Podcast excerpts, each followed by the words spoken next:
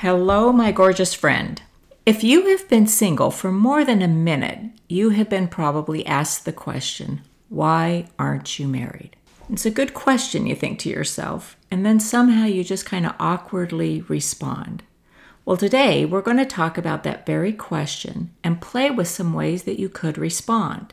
And while we're talking about that question, we're going to also look at the question, Why don't you have kids? It's another good question you think to yourself. I will share with you how I have responded to both questions out loud to others and silently to myself. I hope you enjoy this episode. Are you tired of feeling you don't measure up? What if happiness and the value of your life has absolutely nothing to do with your marital status or the number of children you have? Hello and welcome. You are listening to the Single Christian Woman Podcast. I'm your host, Sharon Lamar. Listen, my gorgeous friend, I know what it's like not to measure up. You see, I failed to check all the boxes of life in the expected time frame. Then I realized the truth.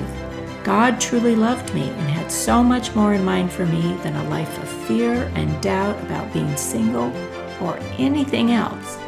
And I'm here to share what I've learned. So, if you're ready to discover and live the life God designed with you in mind, this is the podcast for you. Why aren't you married? Why don't you have kids of your own? Why don't you just adopt? Those questions can bring up lots of emotion for a single woman. I know, I've been asked those very questions. I can remember in detail those awkward interactions as if they're happening right now. And I think part of that is because they really evoke some strong emotion in the moment. And also, I really am not sure what to say. And also, another part of it for me is I find it fascinating that a woman would ask another woman such a potentially charged question. But they do, we do. So here's the deal the reality is, women, and sometimes men, will ask such questions. I mean, that's just the reality of it. You have no control over that. So, we're not even going to try to figure out how to get them to stop asking the question or coach them on how to best ask the question or educate them or anything else. It's just simply a waste of our time. So, we're not going to even try to do that. We're going to go to what we do have control of, where our power lies, and that's with ourselves. So, as I see it, you have at least a couple of ways you can respond to the question, Why aren't you married? You can be snarky and sarcastic, or you could respond with some level of confidence and kindness. Let me tell you what I mean. Let's start with the snarky and sarcastic. Once I heard what I felt was the perfect response to the question, Why aren't you married? And I filed it away in my brain. I thought, when I'm asked that question next time, I am going to say this. And so I was ready. I was waiting for the next time somebody asked, Why aren't you married? So when that moment finally arrived, Why aren't you married? I replied with what I thought was the perfect response. How was I supposed to know the last guy who asked me would be the last guy who asked me? And I'll tell you, the moment those words left my mouth, I didn't feel like I thought I would. I honestly, I hadn't given much thought, too much thought to what I would feel. I just thought it was a cute, cheeky response to what I thought was a rude question. But is it a rude question? I invite you to consider it's not. Now, it's certainly personal, it can be rather sensitive and awkward, but as I reflect, I can see a different reason why a woman might ask that question. And listen, let's put a pin in that for just a minute. We all do it. We view the world and other women from the lens of our own life. Often I kind of visualize it, it's like we're race horses on a racetrack.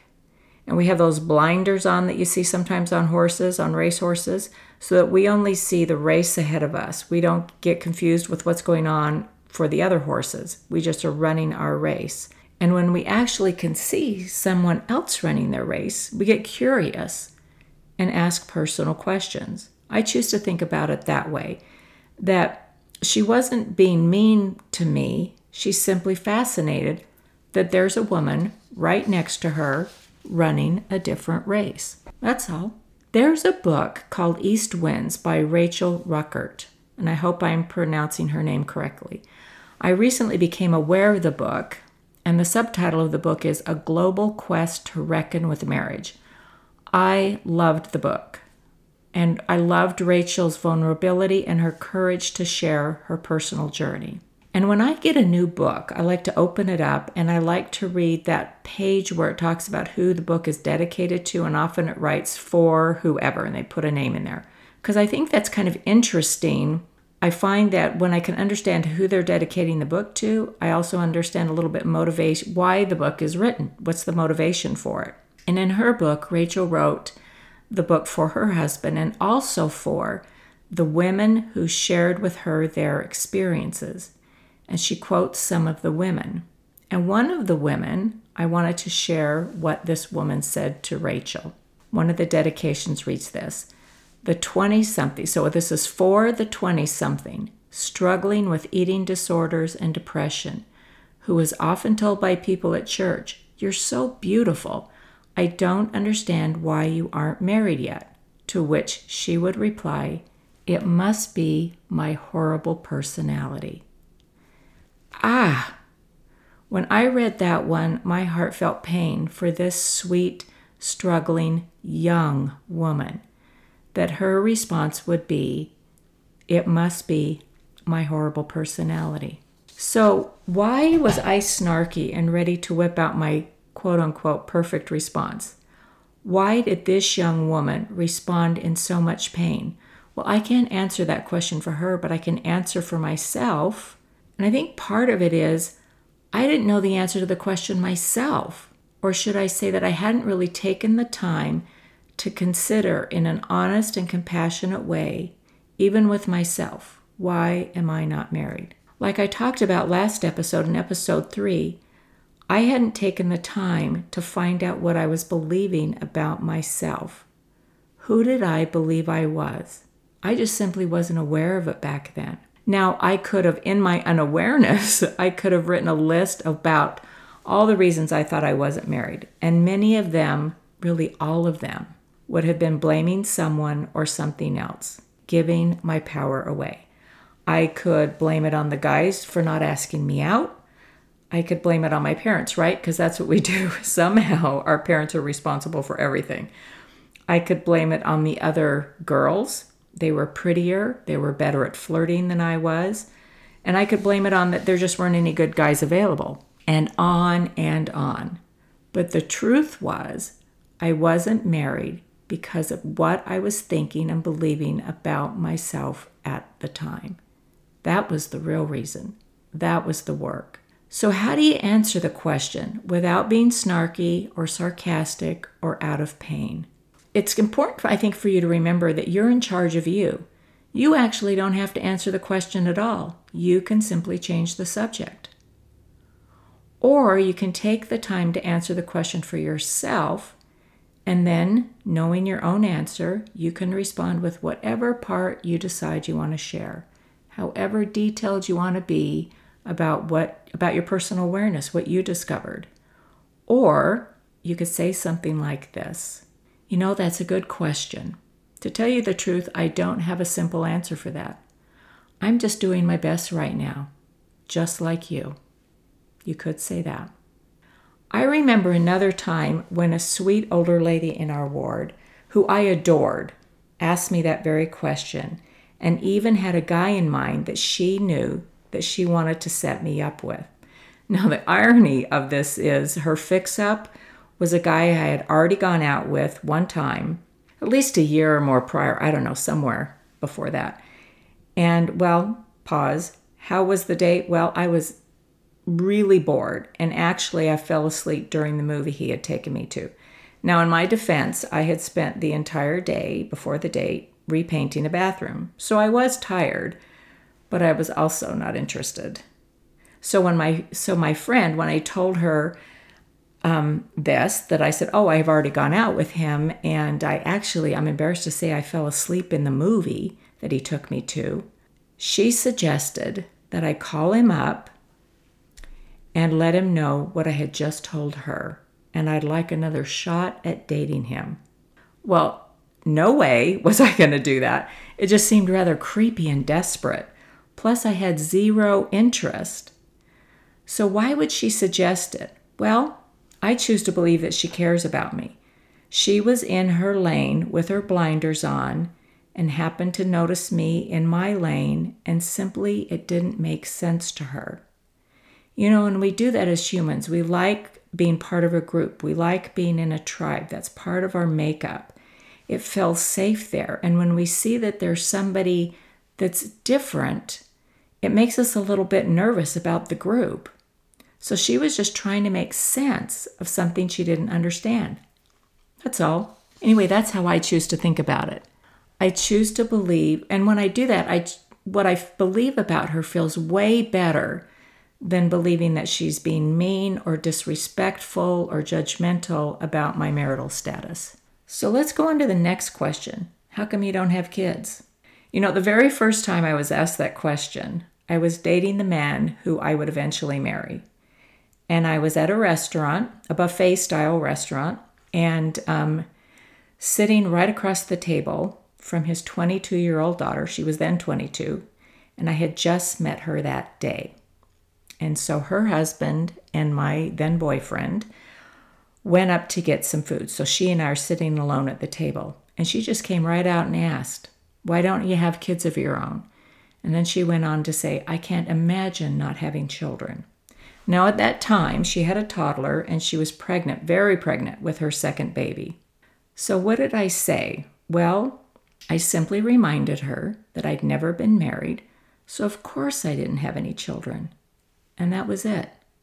I didn't make it mean that she thought I had done something wrong or that she was accusing me of something like not wanting to have children, that somehow I was selfish.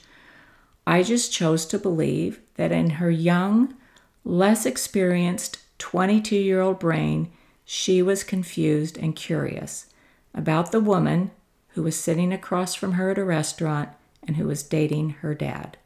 Her son and baby yet to be born were her focus, they were her race, and she was amazed that not all women were running the same race as her. That's all. You know, in our culture, the question normally doesn't come up before we marry, that question particular, why don't you have children? But it does come up after. And it's a painful question for many women women that have been single until they got married, or women that are married and I understand the pain. I remember when I went to my gyneco- when I was at my gynecologist one year and he announced to me that I had gone through menopause. I was 45 years old. I think that's young. And while I wasn't dating anybody and I really didn't have any prospects, the news hit me kind of hard. Having a baby in the traditional way was just not going to happen for me. And answering the question, why don't you have kids?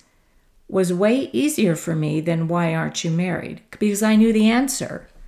I had already decided that I would live according to the values that I was taught and that I believed, that I wouldn't have sex outside of marriage. The chances of me having a baby before I was married was zero, zero. You know, and sometimes you get the question, why don't you have kids? From a woman who seems to be trying to convince you that you should be doing something about it now, that you should never stop trying to have kids. And she simply doesn't understand that it's possible that a woman could have a full and happy life never having children of their own. So let me tell you a story about that. One day after church, oh, this is maybe a year ago, I was chatting in the hall with the daughter in law of a friend who was visiting, and she asked the question why don't you have kids of your own? And then she went on, I would have done anything to have a baby. Anything. I can't imagine not having a baby. So I responded with my usual answer that, well, I did, you know, I didn't get married until I was 52 and I didn't have sex outside of marriage. So, well, you know, you do the math, that means no kids. And then she asked, well, why didn't you adopt? And I responded that I just didn't like the idea of raising a child on my own And she seemed very confused that I didn't feel the same that she did, that I had not done everything I could to have a child. You know what I did? I decided that was just fine. I decided it was just fine that she was wrong about me. Again, I chose to believe that she wasn't being judgmental, that she just simply didn't understand that a per- woman could have a full and happy life even without children. That's all. That's what I chose to believe. So, do you see that you have options? Options on how you respond to the question, why aren't you married? Why don't you have kids? You get to decide how you show up. You can be snarky and sarcastic, you can not answer at all, or you can simply reply with something like, you know, that's a good question. To tell you the truth, I simply don't have an answer for that. I'm just doing my best right now, just like you. I invite you, though, to ask yourself those same two questions Why aren't I married? And why don't I have kids? And journal out your responses. Take a look at what you write down, and you will begin to see and have some awareness about what you're currently believing about yourself that is impacting your life, your goals, your dreams, and your aspirations. And it's nothing to be mad about or upset about. It's just good to know. And listen, if you want to talk about it, if you want to talk about what you see when you journal that out, let you and I talk about it. You can access my calendar in the link in the show notes, and I would be honored to help you sift through what you wrote down and how you want to respond. I want to thank you for spending some of your time with me today. I hope you enjoyed today's episode. And hey, friend, we have been hanging out now for four episodes, and it would be great if you would take a minute, rate the show, and leave a review wherever you're listening today. You know, because rating and reviewing just simply helps the show get into the ears of more single Christian women like you who are looking for the help that you're finding here. And so I'm going to thank you in advance for doing that, rating and reviewing the show. And until next time, know that God loves you and has big plans for your life. Well, thank you, my friend, for spending a slice of your day with me. I hope that you loved today's topic. If so, please share this episode with all your single girlfriends. Also, I would love to hear how it inspired you, made you think, or reminded you of truth please take just a moment to do two things leave a review on Apple Podcast and subscribe to the show. Until next week, my gorgeous friend, know that God loves you and He has big things in store just for you.